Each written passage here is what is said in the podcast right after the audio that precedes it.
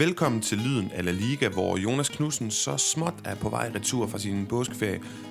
Problemet er så bare, at øh, jeg, Paolo Augusto Chichon, er på vej til Mallorca på min påskeferie. Så for anden uge i streg, for sidste gang i den her omgang, der har vi bedt nogle udvalgte af vores kære lyttere agere eksperter. Og lad mig bare lige slå fast, lad mig lige sige med det samme, vi er alle efterladt i meget trygge hænder. Sikke en dejlig omgang meget kompetente inputs, jeg har modtaget. Hvor vi i sidste uge havde fokus på subtoppen, så zoomer vi i dag ind på nye trænere i nedrykningsræset, men vi starter lige dagens udsendelse med at kigge på de her øh, meget store returopgør i Copa del Rey, og da vi ikke har en Osasuna-fan blandt lytterne mig bekendt, hvis vi har, så skriv lige til os, det vil være rigtig fedt at vide, det tror jeg dog ikke, vi har, så vi har bedt Atletic klubfan Mads Krohmann Larsen sætte et par ord på situationen i Bilbao, som uh, må se Osasuna tage Atletic Klubs plads i finalen af dette års Copa del Rey. Her fortæller Mads. Før returopgøret i Copa øh, del Rey øh, uh, semifinal mod Osasuna boblede der optimisme og forhåbning om at revancere de to finale nederlag tilbage i 21, hvor Atletic Klub tabte først mod Real Sociedad og så senere mod Barcelona inden for 14 dage to finaler. Underliggende så kan man også sige, at Athletic Klub er en historisk klub, som faktisk har vundet næstflest Copa del Rey titler øh, i sin øh, gennem historien. Og det er klart, at det seneste mesterskab går tilbage til 1984, og der er ikke rigtig udsigter til, at det er så nemt for klubben at vinde titler mere. Samtidig er klubben også glædet lidt ud af de europæiske pladser, øh, glædet ud af subtopper og ned i, i midterfeltet i La Liga. Og derfor er der jo selvfølgelig et historisk pres for ligesom at komme tilbage. Øh, og alt den forhåbning, den var blevet sat på at komme i endnu en Copa del Rey finale. Ja, og hvad kan man sige, skuffelsen i Bilbao blandt fans og folk, jeg følger på Twitter blandt andet, er, at det er stadigvæk noget, der, der bider lidt, at det, at det ikke lykkes. Men øh, op på hesten igen, og så, så, må det jo blive, så må det jo blive næste gang. Det er den lille stemningsrapport herfra. Hej. Og på den anden side fik vi en historisk afklapsning af Real Madrid mod FC Barcelona, der fuldførte et comeback med hele 4-0 på Camp Nou og altså er i Copa finalen Det er første gang, madrilenerne vinder over katalanerne med minimum tre mål siden 2008. I den mellemliggende periode, der har Barcelona altså sat Real Madrid på plads med minimum samme marken. Hele syv gange.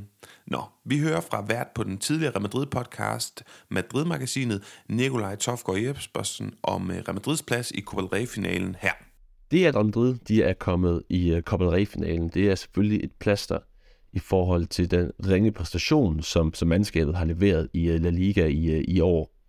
Øhm, jeg synes også til gengæld, det er et stort plaster, øh, og det er det jo fordi, at vi skal jo mange år tilbage, ni år tilbage, før Real Madrid sidst vandt øh, en Copa del Rey, den her gang også under Carlo Ancelotti, øhm, øh, tilbage i 13-14 sæsonen. Så på den måde, der er det jo et, et ja, historisk resultat. Nu står I i en finale, og på en måde kan, kan potentielt vinde den, men, men det er også et plaster på såret, fordi det har været mildest talt elendigt, det der har været leveret øh, i La Liga i år, og nu senest her mod, mod Villarreal, hvor man er foran øh, to gange, alligevel taber, taber kampen. Og man sidder jo og har fornemmelsen af, at det, det handler om, hvor meget Barcelona egentlig vinder med. Det leder lidt tankerne hen på, øh, på jeg mener, det er 17-18 sæsonen, hvor Madrid jo også taber med de her 17 point, bliver nummer 3 efter Barcelona, men selvfølgelig får en Champions League, øh, og på den måde får en anden form for, for, for plaster på, på, på såret. Øh, det er der også brug for her, og der kan Copa være, være muligheden for at, og, kan man sige, få noget succes, få noget øh, succes i, øh, i hjemlandet, og sætte sig på en af de her turneringer igen, som man har været, øh, været, øh, været langt væk fra i mange år. Men når det er sagt, så synes jeg ikke, at, at, at det overskygger, hvor elendige Real Madrid de har været i, øhm, været i, hvad skal man sige, været i La Liga. Og det er jo heldigvis måden, Real Madrid de kommer til Copa del Rey på ved at slå Barcelona, som jeg ligesom synes er en stærke historie i det her. Altså man forventer, det vinder 4-0 på Camp Nou, og ikke så meget det, man næsten er i finalen. Det er næsten vigtigt, at du slår Barcelona, som, øh, som du egentlig gør. Og det er, det er det, som jeg i hvert fald tager med. For havde vi vendt det om og sagt, at her havde Barcelona også øh, vundet, eller fået en uafgjort, så de har vundet på resultatet for, for Bernabeu, så vi har haft en helt ny situation. Så det er næsten lige så vigtigt at ramme ud i historien Copa del finale som det er, at Barcelona de, øh, de ikke gør det. Og jeg er selvfølgelig fortrøstningsfuld i forhold til, at den finale, den nok skal, skal gå om vej. Nu er det efterhånden også mange år siden, at man har vundet den sidst. Og nu vi er i gang med den her vilde klassiko, så lad os da lige høre fra Barcelona-fan Gustav Eriksen, hvad det her 4-0-nederlag det får betydning for Barcelona i den resterende del af sæsonen. Er det flot nok, at Xavis hold kun at vinde La Liga, når sæsonen her den er slut? Og ja, det synes jeg, det er. Hvis man tager hele sæsonen i betragtning med alle skader, vi har haft og forudsætningerne for den her sæson, altså bare det at ligge nummer et i ligaen lige nu føles for mig som øh, daylight robbery. Det burde simpelthen ikke kunne lade sig gøre. Og 40% af tiden, i hvert fald i min optik, har det jo været på grund af flot og sprudlende spil, og vi snakker meget om alle de her talenter, der ligger i Barcelona, der kommer fra La Masia, og alt det her. Men de resterende 60% af tiden handler det om at grinde de her kampe hjem, og simpelthen bare vinde på hårdt arbejde og have en god defensiv og se til i topform og se spillere som Araujo og Andreas Christensen virkelig sprudle og Jules Koundé, øh, som også har en, øh, en, en fin sæson. Men når man tænker på, hvordan Barcelona er rådet ud af de her forskellige turneringer, og senest nu her i Copa del Rey, det er jo sådan noget, der gør, at når jeg sætter mig ned og ser en Barcelona-kamp, som jeg egentlig glæder mig til som udgangspunkt, så er det altid med en, en lille bitte smule malurt i bæret. Man ved aldrig rigtigt, hvad der sker. Man, man sætter sig ned, og nogle gange bliver du forkælet med en, en stor sejr, og andre gange er det 1-0, og nogle gange er det 0-4 til Real Madrid. Øh, og det gør bare rigtig ondt. Men det ændrer ikke på, at den her sæson, med de forudsætninger, den havde, er for mig en 7 eller 8 ud af 10. Øhm, selv når man kigger på, at vi er ud af de her store turneringer, der er så meget fundament at bygge på her. Og skud ud til hele klubbens øh, medical afdeling, som virkelig bare øh, brager ud af med at få de her super vigtige spillere tilbage på banen så hurtigt som muligt. Det er skønt at se. Mange hilsner fra en frustreret kollega. Og med Covalry overstået, så lad os lige tage resultaterne for runde 28 af La Liga, hvor vi i fredag aften fik første opgør af runden. Det var Sevilla mod Celta Vigo. 2-2 endte den kamp, og vi hører fra Tim Larsen, Sevilla-fan, om en status på nedrykningskampen fra et Sevilla-perspektiv, og den nye træner José Luis Mendelibar om lidt. Lørdag, der fik vi Osasuna mod Elche 2-1 til Osasuna Arasates tropper, der fejrede den her flotte, flotte plads i klubbens blot anden Covalre-finale nogensinde med en vigtig sejr. Ja, for livet det fortsætter jo, og Osasuna de kan faktisk stadig nå at kvalificere sig til Europa i den kommende sæson via deres ligaplacering. Espanyol mod Atletic Klub lørdag, den blev 2-1 til gæsterne fra Bilbao Valverde, der kunne slikke sårene fra midtugens Quadre exit, mens Luis Garcia han ikke fik den ønskede start for øh, Los Beticos. Og vi hører om den nye mand i trænersædet hos Espanyol lidt senere også. La Real mod Getafe, den blev 2-1 til baskerne fra San Sebastian. Vigtig sejr for Real Sociedad, der har været dårligt kørende her i 2023. De skal altså grave de her sejre frem lidt oftere her til sidst, for at bibeholde den her fjerdeplads, som giver Champions League i kommende sæson. Lørdag der fik vi også Real Madrid mod Villarreal 2-3 til gæsterne. Kike Setiens tropper, der leverer en fantastisk kamp, og det gør Chukwese i særdeleshed. Generelt synes jeg en fantastisk kamp af begge hold, men øh, Real Madrid de kunne altså ikke ride videre på lykken over at have spillet sig i pokalfinalen. Mens Villarreal, de ligner et frækt bud på en fjerdeplads i sæsonen, hvis I spørger mig. Søndag der fik vi Valladolid Mallorca 3-3 i en åbenlys målfest. Det kunne alle have, have sagt sig selv. Det var min navnebror Paolo Bezzolanos debut for Valladolid, den her uruguayanske træner, der er kommet øh, fra klubpræsident Ronaldo Nazarios anden klub, Crusado. Der er en tydelig forbindelse der. Måske lidt unfair at fyre Pacheta, men øh, sådan er det. Betis mod Cadiz, det blev 2-0 til forholdet fra Cadiz. 2-0 som gæster på Benito Villamarin. Meget flot af Cadiz, der er i fremragende form i 2023. Mens Betis, de mister essentielle point i jagten på den her Champions League-givende fjerde plads. Almeria mod Valencia blev 2-1 til Almeria, en bundgyser, hvor altså Andaluserne træk så sejrsrigt øh, sejrsrigt ud. Vi hører lidt fra Valencia-lejren lige om lidt, og Rayo mod Atletico, sidste kamp i runden søndag aften, 2-1 i, øh, til Atletico Madrid i sådan et madrilensk derby, hvor Simeones tropper de fortsat leverer rigtig flot, efter at deres rolle jo sådan lidt groft sagt er udspillet i den her sæson, Vi så blandt andet en rigtig flot gestus i forbindelse med, at Angel Correa har mistet sin mor. Nå, mandag Barca mod Girona i et katalansk opgør. Lad os starte med at høre øh, fra kampen fredag aften. Sevilla, øh, som jo øh, spiller 2-2 mod Celta Vigo. Vi hører fra Tim Larsen. Og jeg har spurgt ham sådan lidt, øh, er der tegn på forbedring? Øh, efter man har, man har hyret José Luis Mendilibar ind. Og hvad synes Tim, øh, hvad synes han generelt om udnævnelsen af netop Mendilibar? Hvorvidt synes han, at man øh, bør give ham chancen i kommende sæson, så fremt han holder Sevilla op. Øh, Tim, han svarer således. Jeg er egentlig godt tilfreds med ansættelsen af José Luis Mendilibar. Jeg synes, det er, en, øh, det er godt set at hente sådan en type træner ind i den her situation, som Sevilla er i, hvor de jo, ja, ærligt, ærligt sagt, kæmper om ikke at, at rykke ned. Han kender den spanske liga godt. Jeg synes, det er tydeligt i de her kampe mod Cadiz og, og Celta, at han har bragt langt mere organisation ind på holdet. Der er mere struktur, der er et mere kollektivt pres. Det har jeg slet ikke set under øh, Sampo Oli være, være lige så godt det minder mig lidt mere om, om dengang med, med Lopetegi, hvor, øh, hvor man, de stod godt defensivt, og de lagde et godt pres på modstanderen. Hvis han skal få succes i Sevilla, jamen så skal der jo, ja, på, på, den, på kort sigt er det jo simpelthen bare at få nogle point på kontoen. Men udtrykket skal ligesom også være der. Øh, jeg synes, det, det, det ser godt ud, og jeg, jeg håber, at, øh, at øh, Sevilla kan få skrevet nogle nødvendige, nødvendige point sammen her i de næste par kampe. Og så er der jo faktisk ikke vildt langt op til noget europæisk bold, men øh, det er måske lidt meget at drømme om lige nu. Så jeg er spændt på at se, hvordan det, hvordan det forløber sig her den næste måneds tid.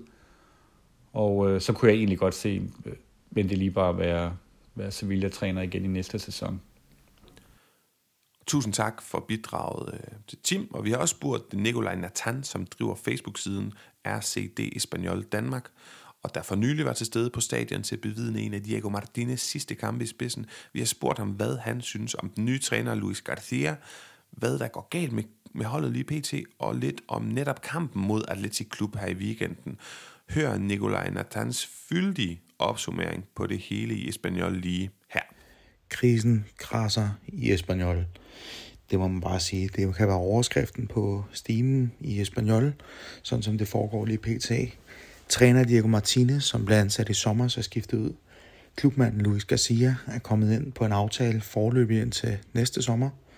Og første kamp var en test på hjemmebane mod Athletic Bilbao, og det var desværre ikke en kamp, som blev vendepunktet på en meget skidt stime med til at starte med fire nederlag på stribe for Espanol og en til, til lige omkring stregen og nedrykning. Nedrykning tror, og det gør den desværre stadig, også efter weekendens kamp.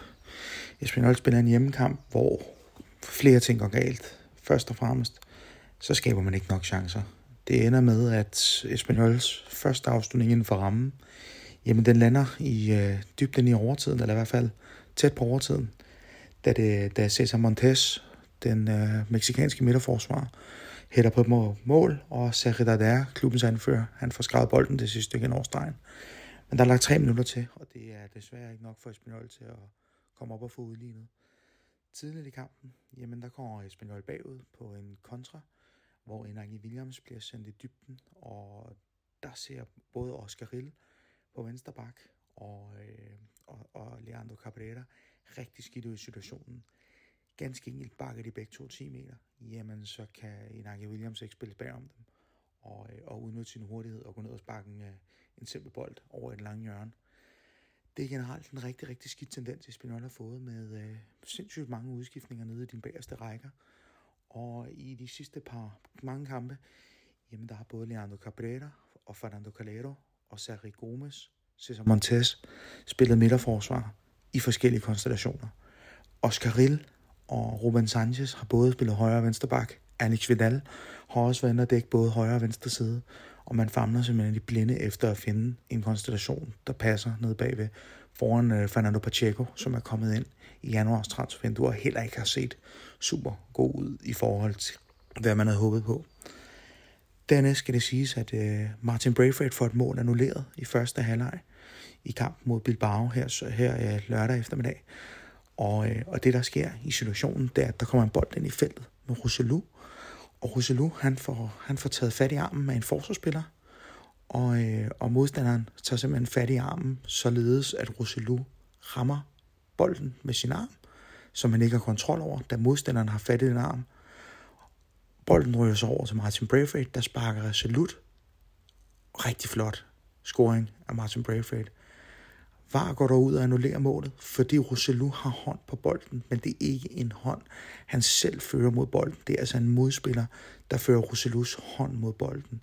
Og derfor annulleres målet meget uforstående for hele RCD Stadium, altså Espanyol Stadion, da Roselu faktisk ikke har mulighed for selv at, at, at styre sin arm, da den bliver holdt fast af en forsvarsspiller. Det sker et minut efter, at Danny Garcia fra Atletico Bilbao, han prøver, han prøver at bremse en omstilling. Danny Garcia har en advarsel. Dommeren lader spillet køre videre, hvor en anden Atletico Bilbao-spiller bremser, bremser øh, omstillingen og får et gult kort for et professionelt frispark. Danny Garcia får ikke gult kort nummer to til stor frustration for hele stadion. Og hele det her i forbindelse med den kamp. Oscar Di Marcos laver flere frispark efter at få gult kort, har faktisk ført til, at Espanol har været ude med en offentlig pressemeddelelse, øh, hvor, hvor de beder La Liga om at kigge ind i de her sager, og, og simpelthen spørger, spørger, stiller spørgsmålstegn ved, ved dommernes kvalitet og ved brugen af VAR i La Liga. Hele det her trænerskifte med Diego Martinez, det har generelt ikke været en periode, der har fungeret særlig godt. Tidligere på sæsonen, før VM, var jeg ude at sige, at han var fyringstruet, og man skulle have vendt hele den her skude for at kunne, øh, for at kunne få, for, for, for sat kurs mod en placering midt i tabellen, og ikke det her nedrykningsbølse, som desværre tror klubben nu. Luis Garcia er kommet ind, en træner uden den helt store erfaring på øverste scene. Han har været træner for diverse B-hold i, øh, i Real Madrid, og er altså nu kommet ind med ansvaret for at prøve at sikre overlevelse til Espanyol, så vi kan med at rykke ned for anden gang på få år i 2. Division det bliver spændende at se, hvad han har at byde på. Han kender klubben ud og ind. Men om det er nok til at redde Espanyol, det har jeg desværre min tvivl om. Målet skal vi nok score, fordi både Rysolu og Martin Braithwaite, de scorer sådan set mål. Og lige nu, der er det faktisk den næst farligste duo i hele La Liga, men defensiven den famler, og igen i weekenden fik vi altså et rødt kort. Det var Alex Vidal, der kom ind fra bænken og fik et rødt kort, og det har vi simpelthen fået lavet for mange personlige fejl. Vi bruger straffespark, stribe på stribe, og vi får røde kort til højre og venstre, og det skal der styr på, hvis vi skal overleve den her La Liga. Jeg håber på det, men jeg synes desværre, at det ser rigtig, rigtig svært ud, og man kan sammenligne situationen lidt med, hvordan vi ser det i danske OB hjemme i Superligaen, der også er en større klub i forhold til, hvor det ligger i tabellen. Men ganske enkelt har der været for meget udskiftning i truppen, spillere, der ikke har slået til, og så forsøger man at hente gamle spillere hjem, eller i hvert fald satse på nogle erfarne spillere, som desværre ikke har den fornødne kvalitet til at tage det step, som er til, for at den store klub kan komme tilbage til der, hvor de hører til i den bedste række. Tusind tak for en rigtig flot og udførlig, detaljeret gennemgang af Nikolaj. Det var mere, end jeg havde bedt om, men det er virkelig fornemt. Tusind tak for, øh, for det. I kategorien semi-nye trænere i La Liga, der tæller altså Paulo Bezzolano, José Luis Mendilibar, Luis Garcia, og så altså også øh, Ruben Baraja i Valencia, som med et smerteligt nederlag til Almeria i weekenden virkelig kan se det her nedrykningsspøgelse i øjnene. Det ser virkelig, virkelig ud med den her træls situation i Valencia, så vi skulle selvfølgelig også spørge Søren Nielsen ind til Ruben Baraja og ind til situationen i Valencia netop nu. Og værsgo Søren, her er dit svar. Jamen, øh, det er jo perfekt timing at skulle give en opdatering på øh, Valencia. Efter, ja, vi optager et par minutter efter øh, Valencia tabte til Almeria 2-1. Øh, og hvad skal man efterhånden sige? Altså, Valencia, de har en tendens til at smide alt væk, enten på en aktion eller 10 minutters elendighed, som i dag. Øh, resten af kampen, den bruger de så på at jage et resultat, som det virker til, at ingen af spillerne rigtig tror på, fordi at, jamen altså, øh, der er jo den her kæmpe, øh, det her gabende hul, når det kommer til at, at skulle prøve at få noget skarphed ind på det her hold. Øh, de, de kan simpelthen, øh, men altså når de endelig får fremspillet sig til de her kæmpe chancer, så kan de ikke afslutte dem ordentligt. er egentlig blevet bedt lidt om at forsøge at forklare lidt øh, vedrørende Baraja. Jeg øh, vil sige, at når man ser en kamp som i dag, så øh, øh, altså det er jo Baraja, der trækker de store overskrifter som træner for tiden, men, men, men øh, man kan ikke sige Baraja uden Machina i det her trænerteam, og det er tydeligt, at de her to de arbejder meget tæt sammen, og man nok i virkeligheden skal betragte dem som en enhed.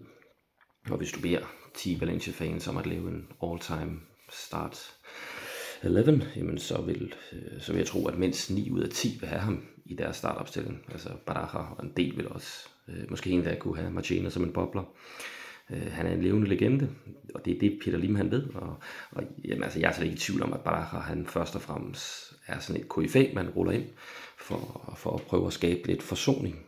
Øh, og det fungerer da også en anelse, altså, men, men, men folket er efterhånden træt af alt, og, og jeg må indrømme, at, at øh, personligt, så, så tror jeg da også, at, at jeg kan skrive under på det. Altså, øh, de lokale fans er nået til point of no return. Ingen tror på, på noget som helst før lige er væk. Og jeg må også indrømme, hvad er det for et projekt, vi har kørende med Baraja? Altså, selv hvis han øh, rent faktisk redder Valencia, hvilket i virkeligheden virker meget svært i øjeblikket, så, øh, så er der jo ikke rigtigt, så, så tænker jeg, hvem tror egentlig på, at Baraja bliver? Altså, det bliver jo en, en ny træner, der kommer til, som, som på en eller anden måde har en, et link til Peter Lim og, og, og superagenten Jorge Mendes.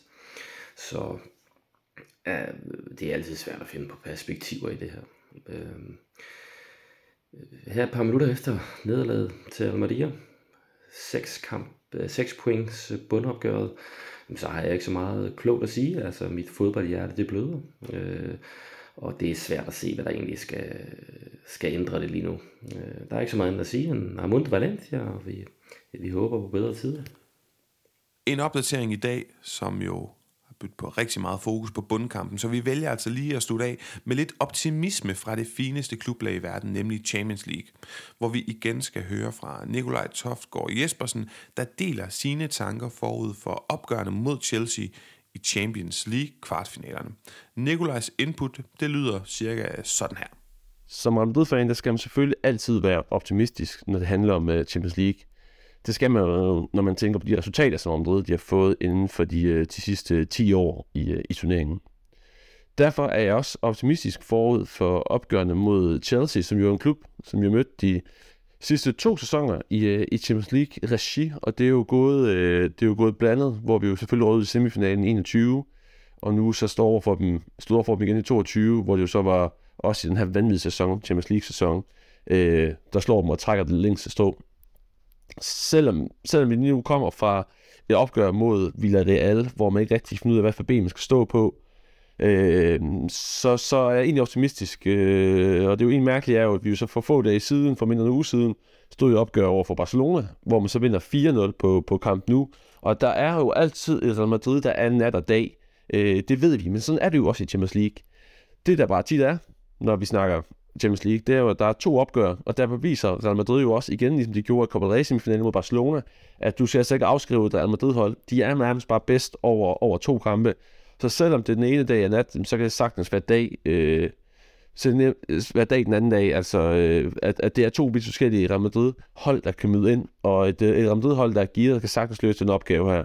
Chelsea har jo så også lige tabt til Wolves her i weekenden, og ligger jo nummer 11 eller 10 eller et eller andet i, øh, i Premier League, så de har jo heller ikke ligefrem tur i den på, på den måde. Så når det er, hedder Champions League, det hedder Real Madrid mod Chelsea, jamen så er jeg ret overbevist om, at, at, øh, at Real Madrid de nok skal trække det længste strå over, over to kampe.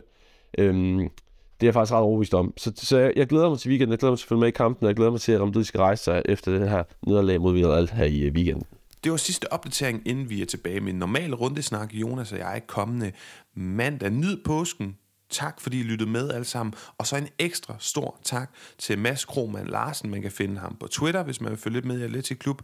Nikolaj Tofgaard Jespersen, Gustav Eriksen, Tim Larsen, Nikolaj Nathan, der altså driver den her RCD Espanol Facebook-gruppe. Gå ind og find den. Der er altså gode og kvalitetsprægede opslag frem. Og så Søren Nielsen, der driver Twitter-profilen Valencia CFDK. Tak for nu.